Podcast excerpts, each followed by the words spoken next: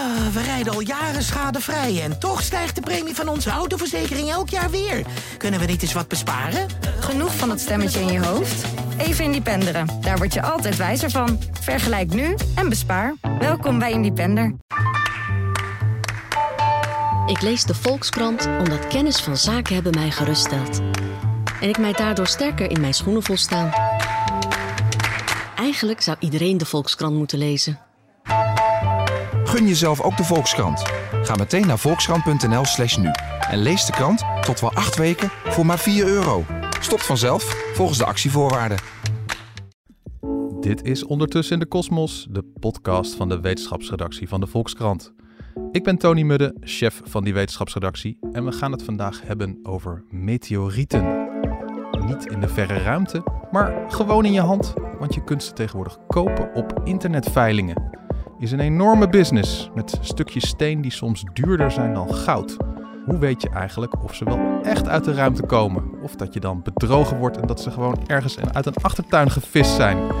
Ik ga het erover hebben met George van Hal, ruimtevaartspecialist bij de Volkskrant, en Sebastiaan de Vet, onderzoeker bij de TU Delft.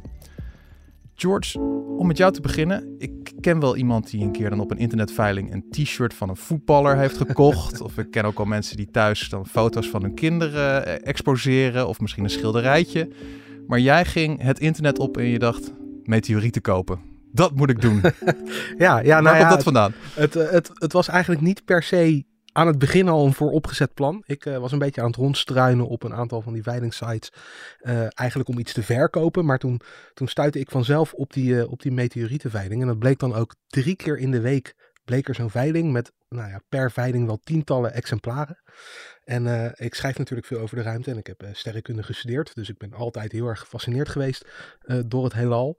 En eh, dat heelal is gewoon altijd verschrikkelijk ver weg. Ja, je kunt het gewoon echt letterlijk niet aanraken. Je komt er nooit. Mhm. En eh, deze meteorieten zouden dan dat heelal toch een stukje dichterbij kunnen brengen. Dus ik was ja, eigenlijk meteen gefascineerd. eh, maar maakte me tegelijkertijd ook wel een beetje zorgen. Want de duurste exemplaren gingen echt voor tienduizenden euro's weg. Zo hé. Nou, gelukkig waren er ook wel wat kleinere die dan voor een paar tientjes weggingen. Ja, is meer journalistenbudget hoor ik. Ja, ja. Precies. Dus nou ja, dat bleef zo een, een tijdje in mijn hoofd rondzingen. En ik zocht eigenlijk naar een excuus om dat eh, eh, dan toch te gaan doen. En toen eh, heb ik het hier overlegd met jou, Tony. ja. en tegen jou gezegd: hey, zullen we hier een verhaal over maken? En toen jij dat een goed idee vond, toen ben ik het gaan bestellen. Nou ja, althans, eerst heb ik nog even met Sebastian overlegd. Ja, want eh, wat heb je dan met Sebastian overlegd? Sebastian zegt het zelf maar. Toen hing er op een gegeven moment een journalist van de Volkskrant aan de lijn en die zei: eh, Ik heb ga een paar meteorieten kopen. Goed idee? Ja, dat is ja, natuurlijk wel een van de meest merkwaardige vragen die je soms als wetenschapper denk ik kan krijgen. Maar wel een hele leuke. En eh ja, George en ik hebben een beetje zitten sparren over ehm, hè, de aankoop van meteorieten. En natuurlijk ook wat dan leuke exemplaren zouden kunnen zijn. Nou, ik denk dat hij eh, uiteindelijk wat hij heeft eh, eh, gekozen, ja, dat, nou ja, dat, dat was een redelijke zoektocht, denk ik. En vertel even, want op jouw cv zag ik staan planetair geomorfoloog. Als iemand tegen mij zegt ik ben dokter of, of secretaresse, dan kan ik me er iets bij voorstellen wat diegene doet. Maar bij planetair geomorfoloog niet. Wat is dat? ja. ja, nee, ik ben, eh, je kan het ook eh, iets makkelijker voor als planeetonderzoeker. Maar eh, als, plane als, als planetair geomorfoloog ben ik eigenlijk vooral geïnteresseerd in de landschappen van planeten. En die landschappen, dat, ja, voor mij is dat eigenlijk een soort van verhalenbundel waaruit je kan afleiden hoe zo'n planeet is ontstaan, hoe die veranderd is door ja, miljoenen en miljarden jaren tijd. Ja, en dat is zeg maar met het planeetonderzoek, met satellieten waarmee we naar Mars gaan, naar planetoïden. Ja, daar, daar krijgen we natuurlijk van die waanzinnige eh, beelden van terug, waarmee wij dat verhaal van die planeten uit dat landschap als het ware kunnen, kunnen afleiden. Oh Ja, dat, en dat is natuurlijk wel een hele leuke, ja, leuke manier om ook dat zonnestelsel ja, op een andere manier te beleven eh, dan op, eh, op afstand. En waarom vind je meteorieten ook interessant? Nou, als je naar dat landschap kijkt van heel veel van die planeten, eh, dat landschap dat kan ons ehm, ja, tot op zekere hoogte heel ver terugbrengen in de tijd. In de zin van dat we soms wel miljarden jaren terug kunnen. En op zo'n manier kunnen begrijpen hoe die planeten in een aantal miljarden jaren tijd veranderd zijn. Kijk bijvoorbeeld naar Mars, hoe daar bijvoorbeeld eh, het klimaat veranderd is. Maar we kunnen niet terug naar het allereerste prille begin, naar de periode voordat die planeten er waren. Dus om een idee te hebben van hè, hoe ontstaan planeten en hoe ontwikkelen ze zich door de tijd heen, ja, dan, dan moet je natuurlijk ook gaan kijken naar die fase daarvoor. Ja, helaas hebben we natuurlijk nog geen echte uh, tijdsmachines waarmee we echt terug kunnen naar die tijd. Maar het mooie is dat we in ons zonnestelsel dus nog wel van die bouwstenen over hebben. Van die materialen waaruit de planeten zijn gevormd. En als daar stukjes van afbreken en, en die komen toevallig op koers van de aarde te liggen, ja, dan kunnen die hier op aarde belanden en uiteindelijk inslaan als een meteoriet. En, en dan hebben we echt dat, dat oermateriaal in handen uh, ja, van het materiaal waarmee de planeten zijn, uh, zijn gevormd. Het is echt, echt gewoon de, de, de basissteentjes waarbij alles om ons heen gemaakt is. Van ja, de aarde tot de maan, tot Mars en, en, enzovoort. Ja, ja, en het, en het mooie is dat nou, dat, dat gesteente, dat materiaal, dat is op een gegeven moment door een soort van sneeuwbaleffect, dat is allemaal samengeklonterd tot die, tot die grote planeten. En dan is eigenlijk de geologie is gaan werken, waardoor we dus inderdaad landschappen, vulkanen, uh, rivieren op aarde en bijvoorbeeld uh, op Mars hebben gekregen. Maar dat allereerste prille begin, ja, dat, dat vind je echt in die stukjes steen die uit de ruimte komen in de vorm van die, uh, van die meteorieten. En als ik nou op een uh, zomeravond op mijn rug in het gras lig en ik kijk naar boven en ik zie dan zo'n zo'n lichtspoor langs de mm. hemel. Hè? In augustus ja. zie je er altijd heel veel. Is dat nou een meteoriet of zeg ik nu iets heel doms?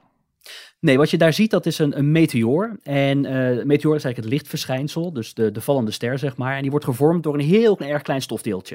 Nou, die stofdeeltjes die kunnen echt met tientallen kilometers per seconde door de atmosfeer heen razen. En, en daardoor zien we dus dat, dat lichtverschijnsel. Alleen zo heel nu en dan komt er in de atmosfeer ook wel eens een wat groter stukje naar binnen toe. En dan moet je denken het formaat basketbal of misschien nog wel veel groter dan dat. Mm -hmm. Ja, en dan hebben we het over zo'n ontzettend groot ja, object dat dat niet helemaal meer kan verbranden. En die hele kleine stofdeeltjes, die verdampen eigenlijk zonder probleem op uh, nou ja, 100, 120 uh, kilometer hoogte. Maar als we naar die, die grotere brokstukken kijken, dan, dan zien we vaak een hele intense uh, meteoor, een hele intense vallende ster. Dat noemen we dan een vuurbol.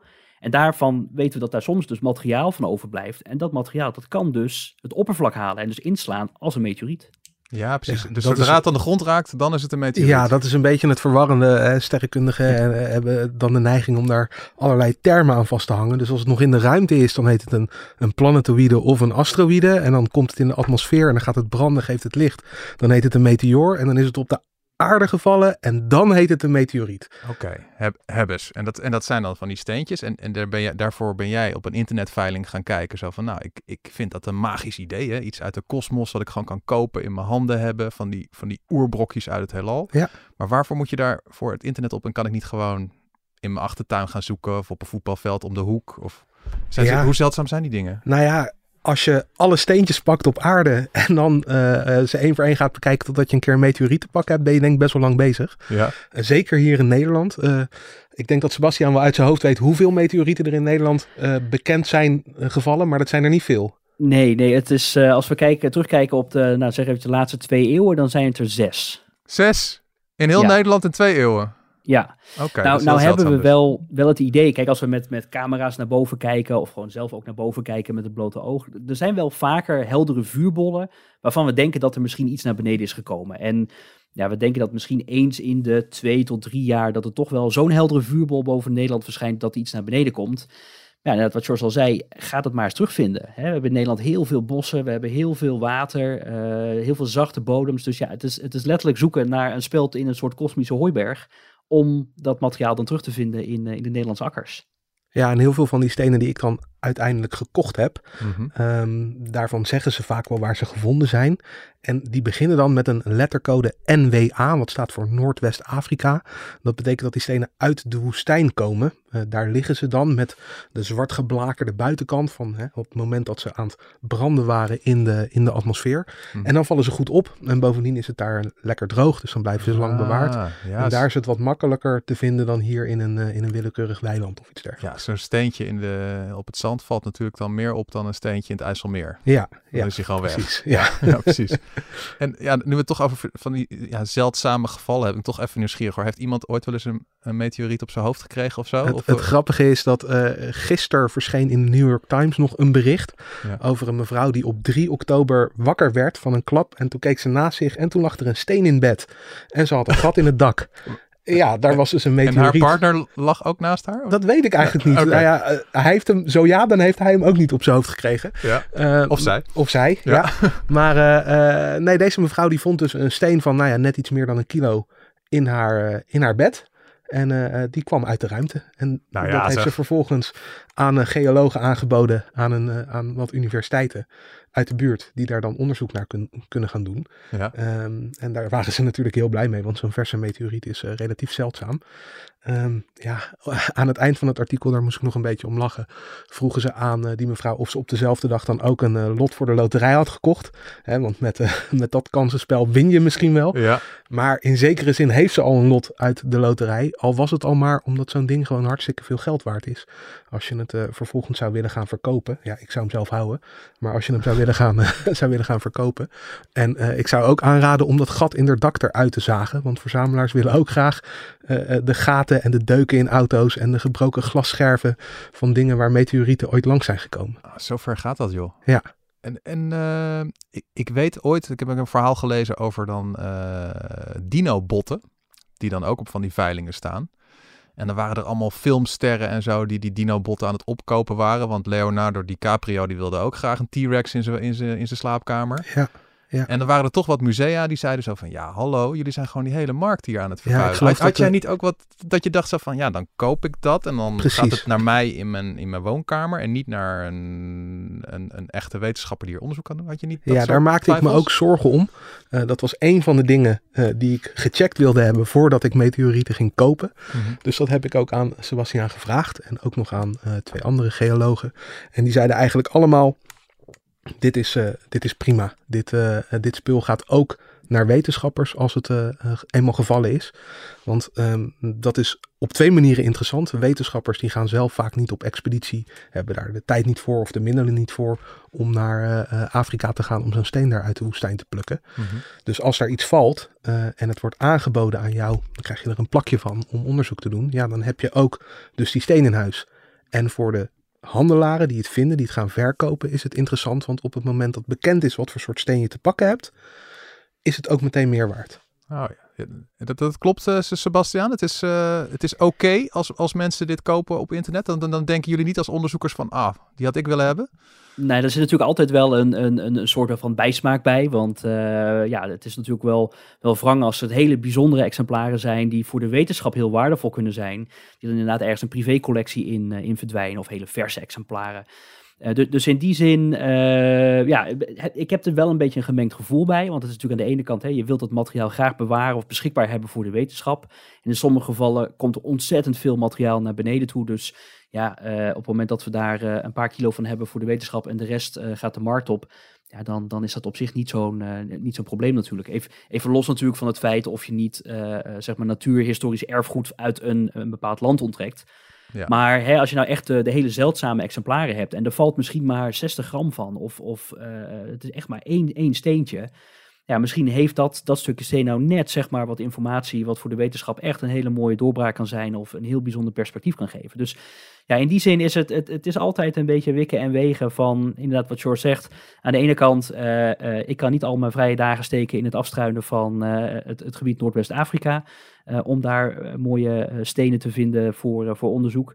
Dus we zijn natuurlijk ook gewoon afhankelijk van wat er door anderen, plaatselijke bevolking of, eh, of andere ehm, eh, actieve zoekers eh, daar wordt, wordt gevonden. En wat zo zijn weg ook weer naar de wetenschap kan vinden voor ja, echt het natuurwetenschappelijk onderzoek. Helder. En, nou, laat, George, laten we gewoon eens eventjes een, al een soort mini-moment suprême. Ik bedoel, of, of ze echt zijn, dat, dat gaan we straks wel horen. Maar in ieder geval, wat jij hebt gekocht op die internetveiling, kan je, kan je iets laten zien? Eh, ja, ja, ik heb hier een aantal dingen bij me. Eh, nou ja, dit is dan qua eh, visueel spektakel denk ik de mooiste. Ja, omschrijf een, het maar even voor de is luisteraar. Een zogeheten eh, plakje van een palaciet. En ehm, dat is afkomstig, als het een echte is, uit eh, de grensstreek tussen de metalen kern van een grote planetoïde, waar al wat geologische activiteit is geweest. Dan, dan zakt het metaal naar de binnenkant en het steen blijft aan de buitenkant. Mhm. En de stenen buitenkant. Eh, die stenen buitenkant zie je terug in de kristallen die hierin zitten. Ehm, dus je, ja, je hebt wat, wat is het, eh, bruin-groenige kristallen heb je daarin zitten. En daartussenin zitten dus glanzende stukjes metaal. Ehm, ja, dit is een, eh, dit is een palaciet. Ja, ik heb hem al vastgehouden. Jij weet nog niet of die echt is. Eh, maar misschien wil je hem toch even in je, in je vingers houden. Auw, nee hoor, grapje. ja, dit is... eh, Maar kijk, als je, hè, het is ook wel een beetje, je moet, eh, je moet erin zien wat je erin wil zien. Want dit zou natuurlijk ook gewoon een, een steentje kunnen zijn uit iemands uh, nieuw collectie. Ja, want het is inderdaad, bedoel, het is als je weet van dit komt uit de kost. Het is net als met kunst eigenlijk. Als je weet dat het een Van Gogh is, dan denk je wauw. Ja. Maar als je dat niet weet, ja. Nou ja, dan is Van Gogh kan nog steeds wel mooi uh, schilderen. Dus dan zie je meteen al dat het knap is. Maar oké, okay, dan doen we een van meer, wat meer abstracte kunstenaar. dat, dat, dat je dan denkt van... Ja, als, als, als ik... Het zou ook zomaar gewoon ja. een stuk aangekold na een verbrand huis ja, dit is, dingetje kunnen dit zijn. Dit heeft dan nog iets, weet je wel. Maar ik heb hier een steentje. Ja, ik heb dit gekocht op een uh, internetveiling. Dit zou een stukje diogeniet moeten zijn. Dit is 7 gram zwaar. Ik heb hier 61 euro voor betaald. Nou, dit is typisch. Ik zal het even omschrijven voor de luisteraars. Als u een kind heeft dat leuk vindt om met een katapult steentjes te schieten. Dat houdt George nu in zijn hand. En hoeveel heb je daarvoor betaald? 61 euro. Ja, 61 euro voor één steentje in de katapult. aan voorbij lopen als je dit op de grond zou zien liggen. Ja, absoluut. Ja. ja dit ziet eruit als doodgewoon. En wat is ik, de, wat is de... ik weet eigenlijk niet of Sebastian er ook straal aan voorbij zou lopen als hij dit uh, ergens in een, in een grindpad zou tegenkomen. Kijk, dat is natuurlijk altijd een gevaarlijke vraag om antwoord op te geven. Kijk, je weet natuurlijk um, uh, soms dat er inderdaad materiaal naar beneden is gekomen in een gebied. En als je weet wat voor meteoriet het is, dan zou je daar gerichter naar kunnen zoeken. Uh, ik, weet, ik, weet, niet waar, waar, waar uh, dergelijke steentjes bijvoorbeeld uh, worden gevonden, of dat inderdaad veel kleurverschil is met de omgeving. Um, maar ja, het, het, is natuurlijk altijd wel een sport, om zo te zeggen, van hè, kun, kun je de, de meteoriet onderscheiden van de meteorieten in het landschap? Want er is natuurlijk inderdaad heel veel materiaal, ja, eigenlijk in de vorm van het gesteente, wat een klein beetje op een meteoriet kan lijken, maar het misschien net niet is. Ja, een, meteo, um, een meteoniet, zei je hè? Ja. Meteoriet. Ja. Is het een ja. meteoriet of een meteoniet? Ja, ja. precies, precies. Nee, maar dat is natuurlijk wel, kijk, zeker in de woestijn uh, ja, heb je natuurlijk het voordeel dat hij inderdaad de, de kleur van een smeltkorst, zo'n zwart geblakerde buitenkant, dat, dat werkt gewoon heel goed. Dat kan je er makkelijk aan herkennen. Maar ja, als je bijvoorbeeld ergens in Europa uh, zo'n stukje steen moet gaan vinden, ja, de, dat is echt een hele goede zoektocht. Als je dat, uh, hè, zeker zoiets als wat, uh, wat George hier in zijn handen houdt, ja, als je dat op een gegeven moment moet zoeken, dat is best moeilijk, denk ik. En nou ja, laten we gewoon met dat steentje, wat is echt gewoon nou, zo groot als een knikker, een beetje bruin, grijzig. Nou, schiet je gewoon met een katapult weg. En dan, dan claimt zo'n internetveilingbedrijf, nee, dat is een uh, meteoriet. Wat kan jij dan doen, Sebastiaan, om te checken van of het nou echt een meteoriet is? Nou, in dit geval kan je natuurlijk altijd een, soort van achtergrondcheck doen van hè, de, de naam, de locatie uh, en, en wat het zou zijn. Dat, is natuurlijk het eerste waar je mee kan, uh, kan beginnen. Zeker als er inderdaad zo'n heel duidelijk NWA met zo'n nondescript getalletje aangeplakt is. Uh, maar wat we bijvoorbeeld in het lab kunnen doen, is dat we van bijvoorbeeld diogenieten, bepaalde type of bepaalde klassen meteorieten is dat, daar kunnen we bijvoorbeeld wat materiaal van afhalen. Dat kunnen we helemaal verpoederen. En we kunnen kijken in een speciale meetopstelling, als we daar licht op schijnen, welke kleuren lichter als het ware weerkaatst worden. En nou denken we dat uh, de, de diogenieten, dat die dus van een bepaald type planetoïde afkomen. En we kunnen dat trucje wat we in het lab doen, kunnen we eigenlijk ook doen met telescopen. Dus een telescoop die kan bijvoorbeeld in de ruimte naar die grote rotsblokken, naar die planetoïden turen. En mm. daar ook meten welke kleuren zonlichten weerkaatst worden. Nou, eigenlijk exact hetzelfde trucje, uh, waarbij je dus een idee krijgt van welke kleuren lichten weerkaatst worden. En dat is een soort van ja, uh, puzzeltocht uh, komen die twee met elkaar overeen, dan heb je een grote kans dat het een match is dat dus dat stukje steen daar vandaan komt. En ja, van de diogenieten, daarvan denken we dat die bijvoorbeeld van Vesta afkomen. Dat is een, een hele grote planetoïde, 500 kilometer in doorsnee, vol met grote inslagkraters. En uh, ja, dit soort gesteenten, uh, dus, waar, waar, die diogenieten uit bestaan, die komen vooral uit de diepte. Dus daar heb je grote inslagkraters voor nodig, die vinden we daar ook. Um, dus ja, in die zin uh, uh, hebben we daar best een, heel, een, ja, een hele mooie context uh, van hè, waar het materiaal vandaan kan komen, wat we zouden moeten meten op het moment dat we ja, dit soort materiaal ja, even aan de wetenschappelijke pijnbank leggen om, om te kijken of het echt is of niet. En, en van dat wat jij net zei van ja, dan moeten we het een beetje vergruizen. Daar hebben we een, ook een geluidsfragmentje van. Die gooien we er nu even in. Komt die?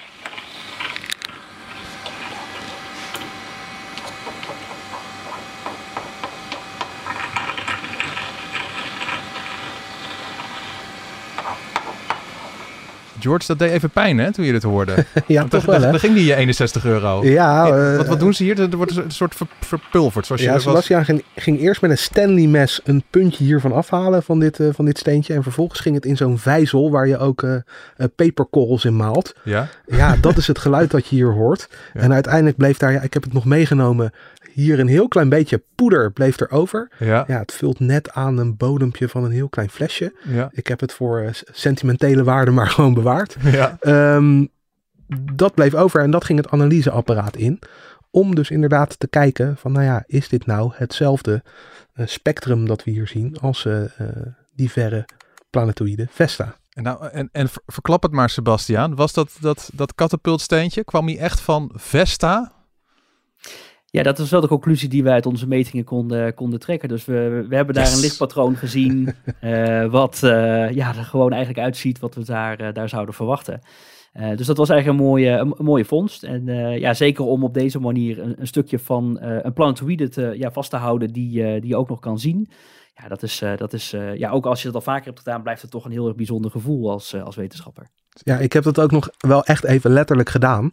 Eh, want er staan dus gewoon foto's van die, van die planetoïden staan op internet. Ja. Ehm, dus ik heb even een foto op mijn beeldscherm gezet van, van die planetoïden. Proberen te bedenken hoe ver weg dat ding staat. Hè, voorbij eh, Mars. Voorbij Mars nog, verder dan Mars. Ja. Verder dan Mars. Ja, en dan heb je dat stukje in je hand. En dat heeft daar ooit aan vastgezeten. Ja, dat is toch wel een vrij, ja, een beetje duizelingwekkend idee bijna. Ik heb nu gewoon een stukje in mijn hand, wat, een stukje steen dat dus gewoon eh, eigenlijk hier naartoe is gevallen vanaf een plek nog verder dan Mars. Ja, er is ooit een, een ander stuk steen op die planetoïde gebotst. Dat is er uitgeslingerd. En dat is op aarde terechtgekomen. Maar nou is het wel zo met kunst altijd. Ik weet niet of jij dat nog gaat doen thuis, George. De, de lijst die je eromheen doet.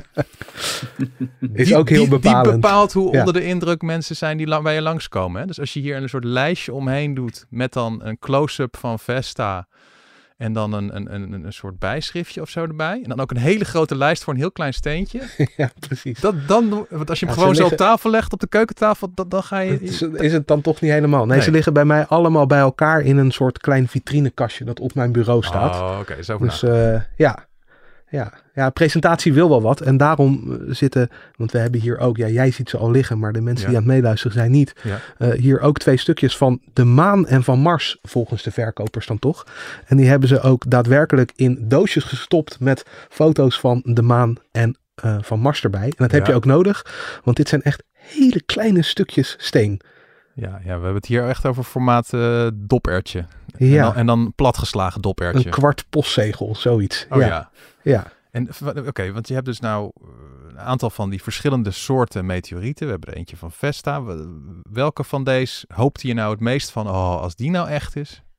Ja, nou ja, toch wel van die eh, maan- en Marsmeteoriet. En dan denk ik wel in het bijzonder van die Marsmeteoriet. Dat Mhm. spreekt nog soort van extra tot de verbeelding. En dat is een, een planeet waar mensen nog nooit geweest zijn. Ja. Ehm, dus niemand heeft ooit die planeet kunnen aanraken of erop kunnen lopen of iets dergelijks. Ja, behalve dan als er toch korreltjes van naar aarde gedwarreld zijn in de, in de loop der tijd. En dat is wat, eh, wat deze verkopers in elk geval claimen dat hier het geval is. En dan gaan we meteen door naar Sebastiaan. Een stukje Mars, is dat ook ver- verpulveren en van die, van die lichtspectra met elkaar vergelijken? Of, of, of, of doe je dat anders? Nou, dat kan, dat kan met een andere techniek. En eh, daarvoor is eh, George bij de collega's eh, in, in Enschede langs geweest. En je, je kan bijvoorbeeld bij dit soort gesteenten, dat, dat lijkt eigenlijk heel erg op gesteenten wat we op aarde aantreffen. Dus je moet eigenlijk op zoek naar andere ja, aanwijzingen in het gesteente waaruit je kan afleiden dat het van Mars komt. Dat kan bijvoorbeeld omdat we natuurlijk Marskarretjes en Marslanders op het oppervlak hebben gehad die daar ter plekke metingen hebben gedaan. Ehm, van bijvoorbeeld bepaalde eh, samenstellingen van het gesteente. En die kunnen we dus ook vergelijken met ja, de, de samenstelling van dit soort materiaal.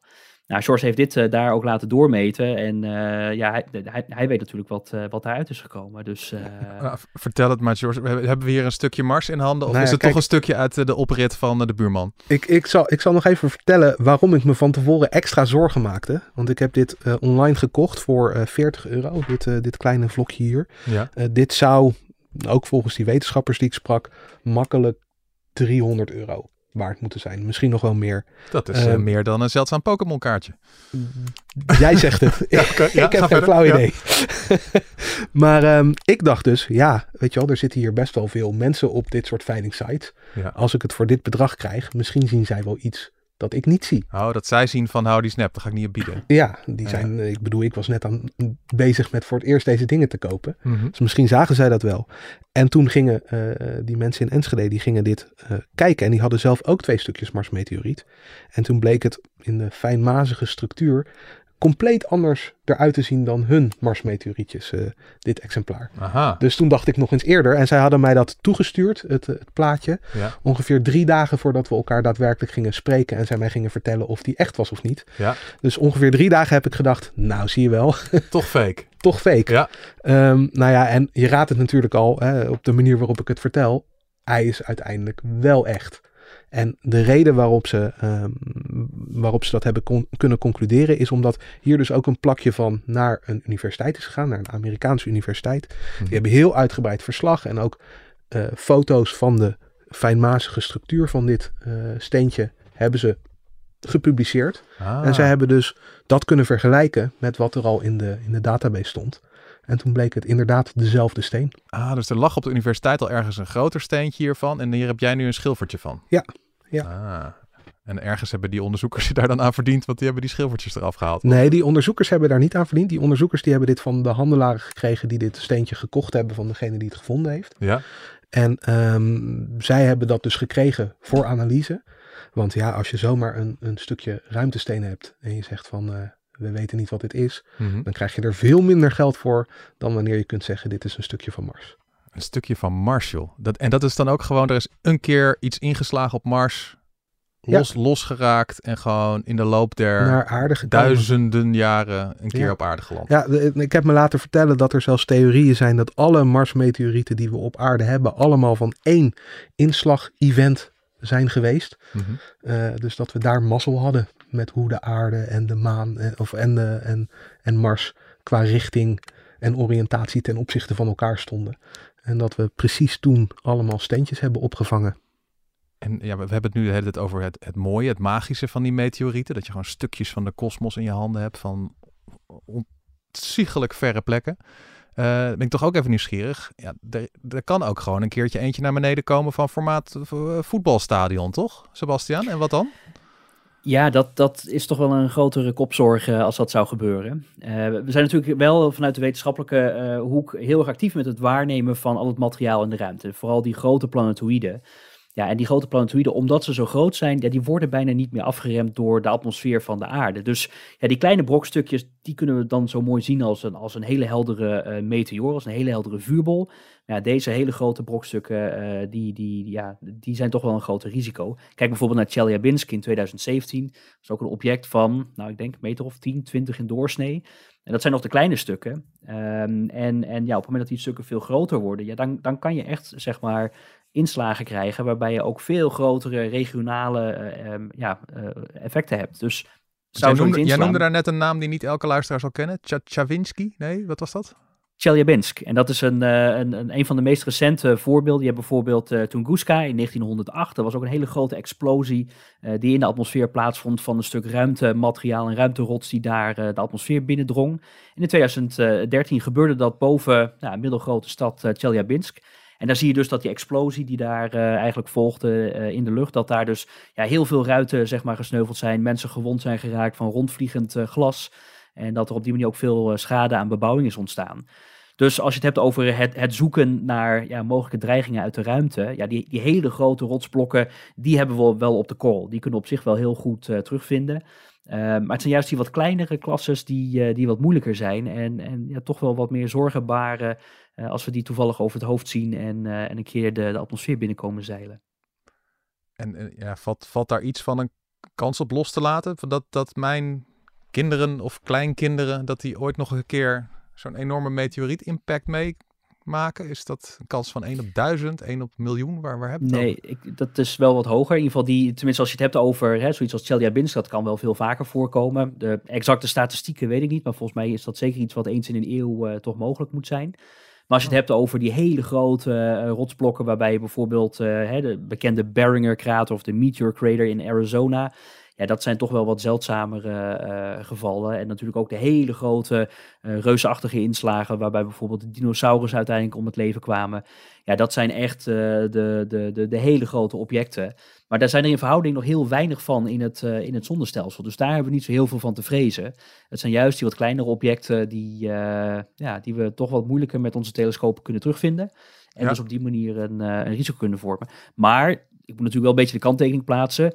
Als je natuurlijk kijkt naar het oppervlak van de aarde. We hebben heel veel, heel veel zee. Uh, er zijn ontzettend veel afgelegen gebieden waar bijna niemand woont. Dus de kans om in uh, zeg maar West-Europa, in de Randstad bijvoorbeeld, een keer zo'n uh, zo'n treffer te hebben, is wel waanzinnig klein. Oké, okay, nou, dat, dat, dat, stelt me dan gerust. George, we gaan nog even afronden. Je had zes stukjes meteoriet gekocht. Hè? Ja. Allemaal van verschillende plekken. We hebben nu van twee gehoord, die waren echt. En die andere vier? Ook echt. Allemaal echt? Allemaal echt. Wat een mazzel, man. ja, ja, zeker weten. En is dit nou ook mazzel, Sebastiaan? Of zijn die websites eigenlijk gewoon heel betrouwbaar? Nou, het merendeel van het materiaal dat aangeboden wordt, dat is wel legit. Dat is wel echt, uh, echt materiaal. Um, vaak zijn er ook zeg maar, wat certificaten die je erbij krijgt, die, die toch daar wat meer garantie op geven. Maar ja, aan de andere kant zie je soms ook nog wel eens op uh, sommige verkoopsites uh, dat inderdaad uh, mensen bijvoorbeeld iets in hun achtertuin hebben gevonden en denken dat het een meteoriet is. En dat gaat dan ook zeg maar een filing site, site op en ja, dat, dat, dat stelt dan eigenlijk vrij weinig voor, zeg maar. Ja, precies. En voor, voor mensen die dit horen en denken van, doe mij ook zo'n stukje mars. Ik bedoel, ja, dan wordt het wel wat, wat concurrentie wat harder op de internetveiling, George. Ik weet niet of je dat wil, maar waar moeten ze dan naartoe eigenlijk? Ja, je hebt een, uh, uh, twee bekende veilingsites, Katawiki en eBay. Mm -hmm. uh, dat zijn de twee plekken volgens mij waar je, waar je deze stenen kunt kopen. Um, daarnaast heb je heel veel websites als je gewoon zoekt op meteorieten kopen of in het Engels ja, dan, dan stuit je wel op uh, 50, 60 websites waar je die, uh, die stenen kunt kopen.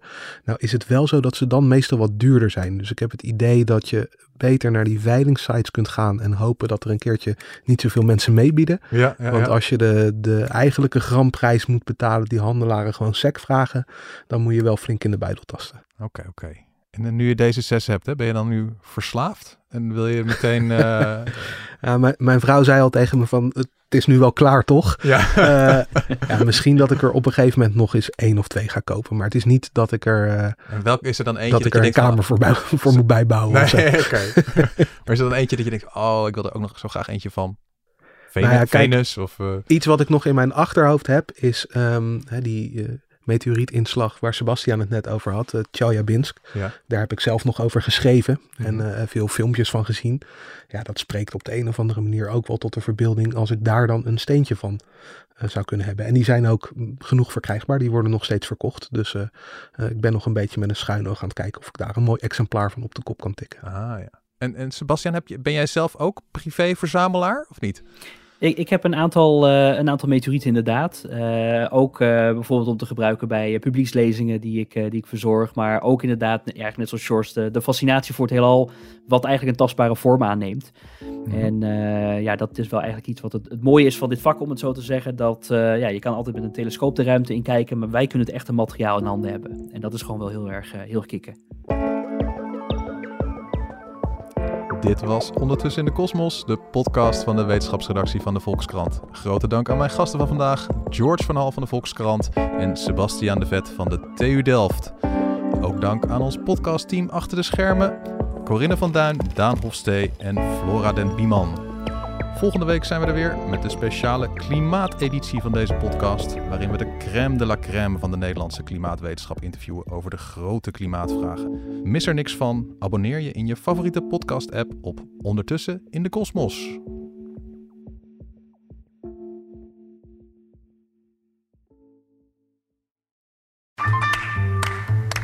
Ik lees de Volkskrant omdat ik altijd alle kanten van een verhaal wil weten.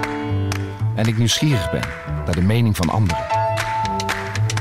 Eigenlijk zou iedereen de Volkskrant moeten lezen. Gun jezelf ook de Volkskrant. Ga meteen naar volkskrant.nl/slash nu en lees de krant tot wel acht weken voor maar 4 euro. Stopt vanzelf volgens de actievoorwaarden. Uh, we rijden al jaren schadevrij en toch stijgt de premie van onze autoverzekering elk jaar weer. Kunnen we niet eens wat besparen? Genoeg van het stemmetje in je hoofd? Even Independeren. Daar word je altijd wijzer van. Vergelijk nu en bespaar. Welkom bij Independer.